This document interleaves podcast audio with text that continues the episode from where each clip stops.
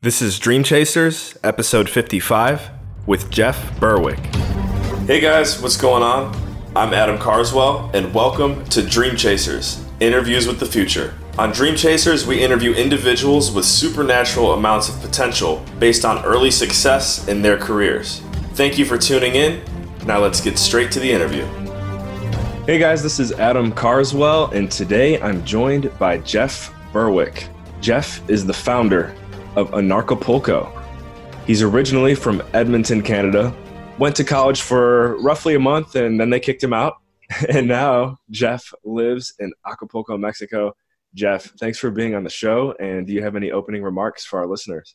Hey, Adam, great to be on. Um, uh, just mentioning that I'm, I'm in uh, Honduras right now, Roatan, Honduras. So I've been traveling around. I just came from El Salvador and uh, on my way to Ecuador, actually. That's wow. where I'm at right now.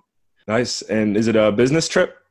I always say everything's uh, half business, half pleasure. Uh, I'm with my wife. Uh, we're actually in a beautiful resort here in Honduras. Uh, but I'm I'm doing some things. Uh, there's a some sort of free sort of uh, startup city sort of things going on here. So I'm here to check that out as well. Uh, and then in Ecuador, I'm going to be interviewing a few people for for my show Anarchast. So like everything I do in my whole life, it's always a bit of business and a bit of pleasure. Yeah, and I'm curious, El Salvador, Honduras, obviously reputation wise, not the countries you would think of when it comes to technology. So have you been impressed or excited about anything that is going on there? Well, I didn't spend much time in El Salvador. I was just there last night. Uh, I actually sank my boat there about 15 years ago, so I haven't been hadn't been back since. Uh, so I didn't really see a lot in El Salvador on this trip. Uh, I'm here in uh, Honduras for a few days, but I just got here a few hours ago. So oh wow, okay uh, not a lot to uh, comment on either at the moment. Although I will say that uh, you know this big uh, immigration crisis that they talk about and having to build this giant wall. And what's that gang they talk about? They say it's a El Salvador gang, like MI13 or something. I have no idea. No. Oh, yeah. it's total BS as always. Like I'm like, where is this gang at? You know, it's totally nice in both places here in Honduras and in El Salvador. Right. Uh, just the typical propaganda on television. Yeah, I'm sure we can get into uh, talking about some of that today here too. And then one thing that you just brought to my attention that you that you mentioned um, with with everything that the immigration wars or whatever. Um, I think listening to your show was the first place that I ever heard the concept that the wall could actually be a way to keep Americans in rather than keeping other people out. And I just love that perspective because no one's talking about that. Yeah, absolutely. The U.S. is in a state of collapse. The U.S. dollar is going to collapse. It is right now one of the least free countries in the world. Uh, when it all collapses and the U.S. dollar goes down, it's going to be pretty bad in the U.S. And every time that's happened in history, usually what happens is the government gets really oppressive. Uh, people try to escape. Uh, you know, that's happened in the Soviet Union when it was collapsing. It's happening right now in Venezuela. So when that happens in the U.S., uh, that wall, if they do build it, I, I saw that they spent uh, $2 billion so far and it built a mile and a half of the wall. Typical government uh, uh, stuff, total BS. And it's not like that wall would ever stop anyone anyway. I don't know if you've ever heard of things called ladders or or the fact that it's surrounded by oceans on both sides and you can just swim around it. You know in some ways it, it definitely could be more to keep americans in than to keep others out. Yeah, and, and so guys, let's get some context here on Jeff too before you, you start thinking he's just some guy talking about the uh, the wall and, and Americans getting trapped in there. Jeff's track record is pretty impressive, and I'm going to actually have you uh, shed a little bit of light on it as well because I don't know all the details, but I know you started a company during, during the dot com boom that did very well. Um, it still exists to this day. I believe you you exited. I, I, don't know how many subscribers you have now on YouTube, but it's I think probably close to two hundred thousand, if not more. I mean, you've, you've you've done a lot, and if you don't mind, please please brag about yourself here for a little bit. Some other things that you've been able to do throughout your career. Yeah, I've been an entrepreneur my whole life. Uh, you mentioned that I got kicked out of college. Uh, my mom signed, made me go to college. I was so mad because she made me finish high school as well to get my badge of obedience. And I, I barely went at all in the last few years. I actually did a deal with the principal just to go for the tests. And then when I got out, my mom said, "Oh, you have to go to college." And you know, I was 18 years old and I didn't know. And I was like, "Okay, I guess," but I totally don't want to do this. I totally want to just go and make some money somewhere. Uh, and, and move out of where we lived in, in one of the coldest places on earth in Edmonton, which I call Deadmonton, Canada. and uh, so I, I, looked at the college courses and I couldn't get into any like major universities or anything because I on purpose tried to get 50% in every course in high school, uh, just enough to get the badge of obedience and just get out of there. Uh, so I got accepted to a community college in Edmonton and I signed up for something called uh, media and advertising. And it's kind of interesting because I'm still in the media business today. Uh, and they kicked me out after one month. And this is back in 1988. And there was a they had these little Mac uh, computers with that little tiny green screen, and the guys uh, who were teaching the course were all like, "Yeah, we're the top media guys in Canada. We're the best." They were so full of themselves, and, uh, but they didn't even know how to turn the computers on. I'm like, "You guys are complete idiots. You don't know anything." And they're like, "Well, this all new stuff," and I'm like, "Well, why am I even here? You don't know anything about like the future." And uh, they ended up kicking me out, and it's kind of funny because basically about 10 years from the day I got kicked out of the media course in college college, I had a uh, media company called Stockhouse Media Corporation worth $240 million uh, during the tech bubble. Uh, and then it, that all uh, crashed afterwards, and I went on. I went on to actually discover how uh, central banking works and how everything works. I actually tried to sail around the world on my sailboat. I actually sank it in El Salvador uh, in uh, Bay in 2005, and uh, I just traveled from uh, from there. But um, and then I ended up deciding to start the Dollar Vigilante in 2010. I also started my podcast called Anarchast in 2010, and that's kind of led to uh, our conference in Acapulco, which just had our uh, fifth one this year in Acapulco, Mexico. So yeah, I've, I've sort of an entrepreneur and I travel around a lot and and and things like that. Yeah, yeah, and and that's that's what we're going to get into here in a second. Um, one more question with that: how did how did you sink your boat? Did you did you hit a rock or, or what happened? uh, I was actually um, coming from Guatemala, and I, I thought the currents were really the, the the uh, the current was so strong that I thought it was going to take one or two days to get to El Salvador, but it took like four or five days. And there's a lot of storms along the way, and I was exhausted. And I was coming into a bay where there was up the river was a marina, and they said, "Don't come in. It's too late. The sun's about to go down. It's kind of like there's shallow areas in the bay." Uh, and I was like, I'm exhausted. I just want to go in. And as soon as I started to enter the bay, a massive storm hit, like the, the craziest tropical storm I've ever seen in my life. The lightning was so intense, it looked like daylight. It was like one after another, like five things, five lightning strikes per second, all wow. hitting my mast. All of a sudden, it was just, I was in a washing machine for basically a couple of hours on the boat. And the person I was with, who was my ex girlfriend at the time, who thought she was going on a really leisurely sailing trip, with martinis and stuff. Uh, she came up from down below and she said the boat's filling up really fast with water. And so what had happened is we kept hitting the bottom in this bay over and over until finally the boat cracked and, and uh, it started to fill up with water. And then we had to swim in basically. Did you think? Did you think uh, at any point like this is it? Did you think you were going to die? Uh, there was one point I was we were still in this major storm and we were up to about here with water and I said okay it's time for us to get off the boat. Um, and she she didn't want to get in the water. So I put her on my surfboard and we went to push off and the wave pushed us back onto the boat and you know how they have the stanchions all along the boat there's like metal rods and we ended up in between like got thrown into the boat and one was here and one was here and i was like holy cow this is serious wow. if we don't put like the next time i push off this boat we better get away from it or we're going to get impaled on one of these rods and so i just waited and as soon as the wave hit i kicked off and I, I battled my legs so hard that they both seized up, but we got away from the boat. And once we were away from the boat, everything's okay. Like okay. that's the problem with boats. You know, it's like uh, if you get close to land, that's where you have problems, and if you get thrown into the boat, that's when you have problems. And one time, a propane tank flew right by my head. Uh, so there was a couple of moments there where I was like, okay, this is pretty serious. I better pay attention here. and uh, and then we got got away from the boat, and then we were fine. Wow. Okay. Wow. That's a it's a good story there. Um, so that that sounds like almost as much fun as what you've been doing with Anarchapulco. So um, I have to ask you, you, you, you mentioned you've been doing it for five years. Everyone listening now hopefully uh, is intrigued and wants to know what is Anarchapulco. So let's step into, as I like to call it, the next level chamber.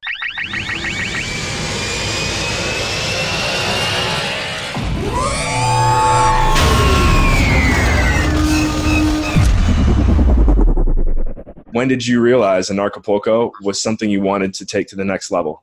Uh, well, I'll say how it started. I was going to a number of freedom events in the U.S., things like Freedom Fest and uh, PorcFest, and um, there used to be one called Libertopia. And every time I'd come back, I'd complain. I'd go, "Oh man, why do they have these freedom conferences in the U.S.? It's like one of the least free places in the world." I'd always get kidnapped by people in blue costumes because I was drinking a drink outside the bar or something along those lines. Uh, and someone posted on Facebook. They said, "Well, if you if you don't like it so much, why don't you start your own Liberty event? And why don't you start it there where you live in in Mexico?" And I just laughed because I was like, "Well, you know, first of all, it's going to be an anarchist event, and uh, there really wasn't a ton of anarchists back five, six years ago. It was very small, and so I was like, yeah, I don't know if this is going to work. I don't know if there's enough anarchists to make it work. Plus, we're going to host it in what the CIA calls the fourth most dangerous city in the world in Acapulco, Mexico. It's totally not, but CIA is right. always just liar, lies.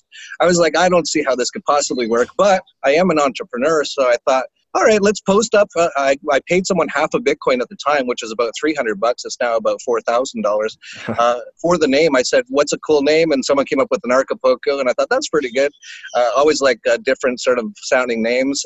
Posted a website, and uh, we sold about 70 tickets uh, with about a week left until the event. So I was like, oh man, this is a disaster. 70, that's not very many people.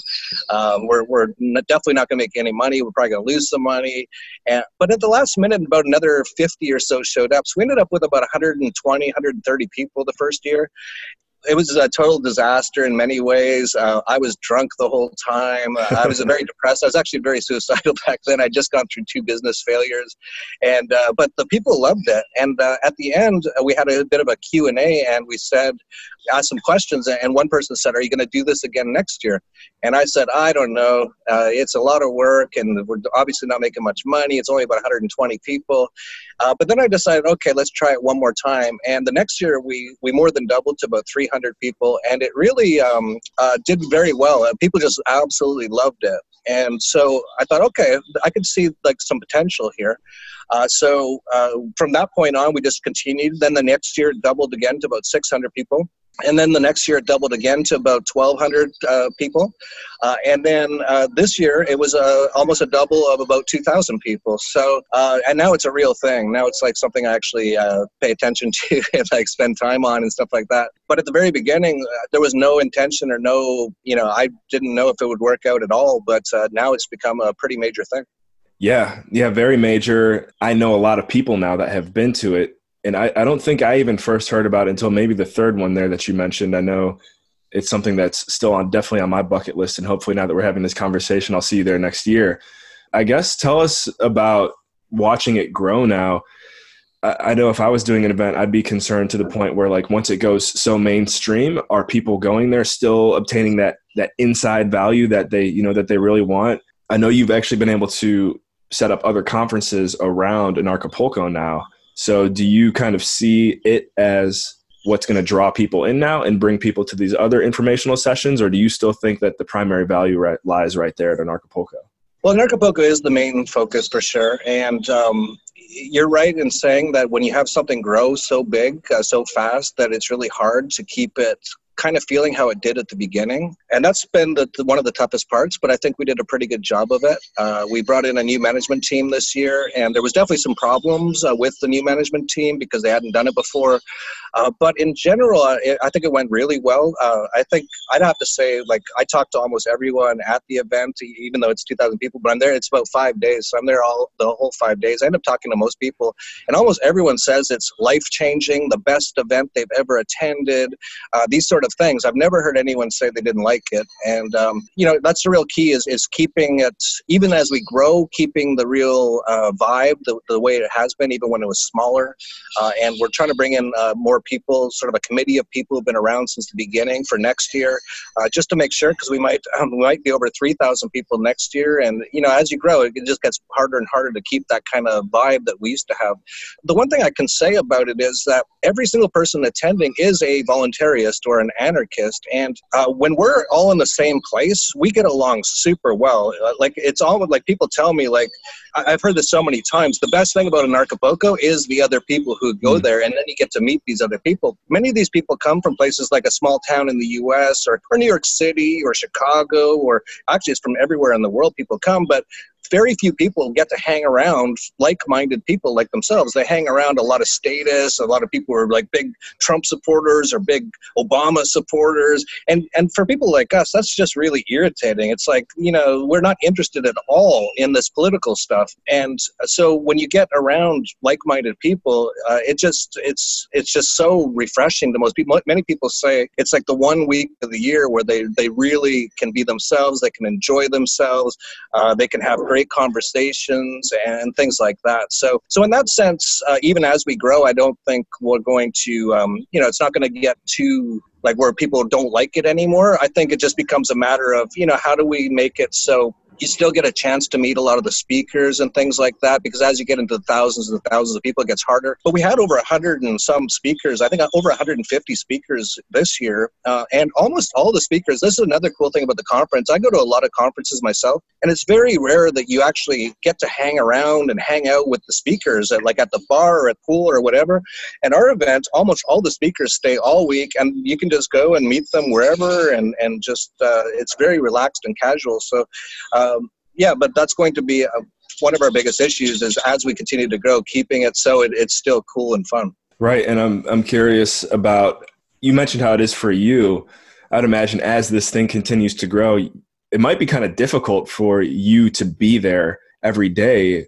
You know, you're, you're Jeff Berwick. Everyone wants to talk to the the creator. Is that something that um, after a while you're like, oh man, I just can't wait to get home right now, or or I don't know what what goes through your head in times like that. Well, the first uh, few years, actually, I've been I've been working on myself a ton. So I used to drink a lot. Like I said, I went through these major business problems. I was basically bankrupted about. Actually, yeah, real quick, um, because you're you're going you're going to start talking about this. It just reminded me, um, and you still do this sometimes, but your your walk and talk videos. Even recently, I've I've begun begun doing my own, and someone reached out to me and they were like hey, your videos uh, remind me a lot of, of Jeff Berwick's. I don't know if you, you know who he is. I'm like, oh my goodness, that's like one of the greatest compliments I could have ever had. That's that's who kind of like inspired me to do this. So sorry, uh, you said you've been working on yourself. Continue, yeah. Yeah, that's cool that uh, you're you're doing your own thing. That's what I, I, want a lot of people to do is get out there and do your own thing as well.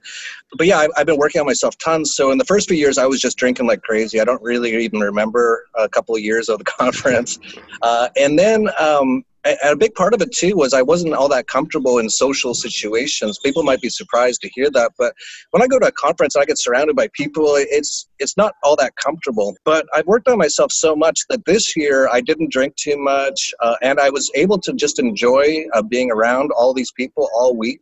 Uh, I've learned also how to take care of myself. So I'll go for a massage, or I'll go uh, away for a while for dinner with just a few friends, or with my wife at night, just to kind of get away from it all. But uh, no, it's it's actually uh, it's very enjoyable. Actually, like now I can totally enjoy it now, and and just like everyone else who enjoys it because the other people are so interesting and so cool. Uh, it's the same for me. I meet so many amazing people that entire week that it's definitely not a burden at all. It's just it's just a matter of do you have enough energy to make it through the whole week? And I've got enough of a physical regimen now, and I have vitamins and all kinds of things that I do um, that uh, that I can actually make it through the week. But it, by the end of the week, yeah, I'm pretty exhausted. I, I I said this year that uh, I, I'd need at least two weeks to recover from it, but it turned out to be about a month. Uh, just trying to you go through it's just an, a crazy intense week and it takes a while to recover from it. Yeah and uh, you just mentioned also taking your your health to a new level. I've been watching you too taking your spirituality to a new level. What are some daily things that you're doing now that you feel like you probably weren't doing um, at the beginning of Anarchapulco and maybe early in your life that you're like wow i'm happy this is a part of my routine now oh man like there's so many things. I've changed everything in my life. Um, you know, from the moment I get up now, I'm doing health related things. I have a, something called a BEMER. I don't know if you've even heard of that. It's B E M E R. It's like a mat that you lie on It gets your blood circulating better. Um, I do that. Then I do a coffee enema, uh, meditation, yoga. And this is all before I even start my day, like work day. Um, gym, eating good. I've, you know, I rarely smoke at all anymore. I, I, think the last time I smoked was a month or two ago. Uh, sometimes I'll smoke every now and then on a trip. Uh, I right. don't hardly ever drink to the point where I'm drunk anymore. I think the last time was it's been months at least. Uh, I might have a couple drinks at dinner or something like that. Massages, a lot of spa stuff. Uh, really what it is is taking care of myself. And it's something that i didn't even know is something you should even try to do until a couple of years ago. And uh, so a bunch i know i hang out with a lot of hippies. I mean going to ecuador afterwards to hang with some hippies and do some other interesting hippie kind of stuff. And uh, they're always like you know you got to learn to love yourself. And i was like love myself? Like what a weird strange idea. Like i've never heard that idea in my entire life and uh, and really that's what it is. It's it's taking care of yourself. Uh, and it was something that i just didn't even know you should be trying to do. And now that i'm doing it it's awesome because like i would never like i'd always actually be hard on myself. I'd always work overwork myself. I'd never like take care of myself right? And, and really just having that mental switch to a point where I, i'm like oh i have to take care of this guy every day like i want to take care of my dogs i want to take care of my wife i want to take care of my kids i want to take care of my friends. But really if i don't take care of myself i can't do any of that. And so it's really just like uh, you know it's almost like thinking of myself as as a different person that i really care about. And it's like well if you really care about that person let's take care of him. And how are things to take care of him? It's things like doing meditation and yoga and coffee enemas and going to the spa and massages and gym uh, going to the gym and eating good food and uh, going to sleep at a proper time you know like pretty basic stuff. Uh, going you know for a walk in the morning you know just get the blood flowing and yeah, it's just made a massive difference. Like I'm here in Honduras right now, and in the old days, for pretty much my whole life, I wouldn't have even done this interview because I'd be pretty hungover because I would have drank too much last night, and then I'd be depressed all day today, and you know all that kind of stuff. And now I'm just not, and and it just allows me to do so so many more things and and enjoy them as well. Yeah, and you mentioned you're there with your wife as well. I'm sure it's made this whole process has made an impact on your marriage marriage too, right? Oh, big time. Yeah, we actually got remarried last year. Uh, wow. no, no, government thing, just a commitment, of course. Yeah. Uh, but we got married originally about seven or eight years ago, and then we kind of like during my, the the bad times where I was really depressed, we we really things weren't going well. But then I really made a commitment to fix myself and to fix everything in my life. And uh, yeah, it's made a huge difference. We got remarried again uh, last September. Uh, we're actually here in a honeymoon suite, so I'm calling it like all this year, anywhere we go is like a honeymoon, you know. Nice. So yeah, she's pretty happy. That's good. Yeah, I actually just followed her on Instagram the other day too, and I can tell she's loving life. So keep it up, man. It's that's good. Yeah, well, she told me something years ago, and it's totally true. And it's a, it's a saying. It's happy wife, happy life. And uh, if if your wife or your partner, whoever it is that you're with, if they're not happy, it's not good. Uh, yeah. And so, and that's another thing too. So, not just taking care of myself, but also making the effort. It's about effort, and you know, to be in a long term relationship takes a lot of work. And so I actually put in the work with her now, and now she's really happy. And when she's really happy, I've got no major problems. Uh, and so then I'm happy. So it all works out. Yeah, that's great. That's great to hear. All right, so one one quick one more quick recap on Anarchapulco, and then I've got some fun questions for you here to close this one out. Within the next three years, we'll say, what's your vision for Anarchapulco? Where do you where do you see it? Oh man, uh, three years is a long time. I'm surprised how big it's grown. I didn't expect it to grow like this uh, at all. Three years is really hard to say. The the uh, basic premise, though, of Anarchapulco is to reach a point where we don't need to have the conference anymore. And, and hmm. that would mean that the entire world had woken up from this, whatever the heck happened over the last few hundred years, where they all believe in slavery and extortion and wars. Uh, and hopefully people wake up and, and just, you know, um, realize what I, I know, which is self ownership. You don't aggress against other people. And if we reach that point, we really won't need the conference anymore. So that's really the goal of the conference. Mm. But I think it's going to take at least a few more years and maybe five or 10 or maybe 20, who knows. Um, where where it's going to be in three years, I really have no idea. I I, I can't imagine. All I really, uh, to me, the important thing is that we uh, just make sure that we do our best job we can every year, and that the most that everyone who attends is really happy, and and just go from there. Uh, and that's what I do a lot in life. I don't plan too far ahead. It's just you know let's make sure the next one's really good and then just go from there. Yeah, and I know you've mentioned this before too. You don't believe in intellectual property, so or maybe I said that wrong. You do or you don't? I, I don't even necessarily know the definition of it. Uh, that uh, you that the government should be enforcing intellectual property. Thank you. Um, That's what I was trying. yeah. yeah. Um, and so, because of that, anyone listening or who is a supporter of Anarchapulco, they could go start their own or do their own. Someone even did that a year or two ago in Portugal and did Anarcha Portugal. So, any quick message to anyone listening who's looking to create their own anarcho uh, brand, basically? Yeah, actually, there's been a number of uh, ones have started up. There was one called the Narca Forco, which was the first one, which actually was in, in Acapulco um, right after Acapulco. Um, but they had some problems last year. I don't really want to get into that at the moment. and then uh, the first one that really spun off was Anarcha Portugal, and I, I went and attended that, and there was a few hundred people there. That was quite good. And then um, I think the next one was maybe Anarchazona, which I just attended a few months ago. I was in um, somewhere in Arizona, oh, Sedona. Uh, and then there's uh, one coming up called Anarcho Vegas, which is really interesting. They actually, uh, it's going to be right after Freedom Fest in Las Vegas oh, in wow. Uh, July and uh, they booked at the uh, D Hotel, uh, which was the first hotel I think in the world or in Vegas that started to accept Bitcoin a number of years ago. And uh, they actually uh, got shut down just recently by the hotel. So the hotel said, "We hear you have Larken Rose speaking, and we hear he's a terrorist," which is hilarious because all the guy talks about is he's just a, he's a he's a really nice guy. Yeah. Yeah, and uh, so they actually got the hotel broke their contract with them, but they're still going to have the event, and but they're keeping it in the secret location for now so they don't get shut down again.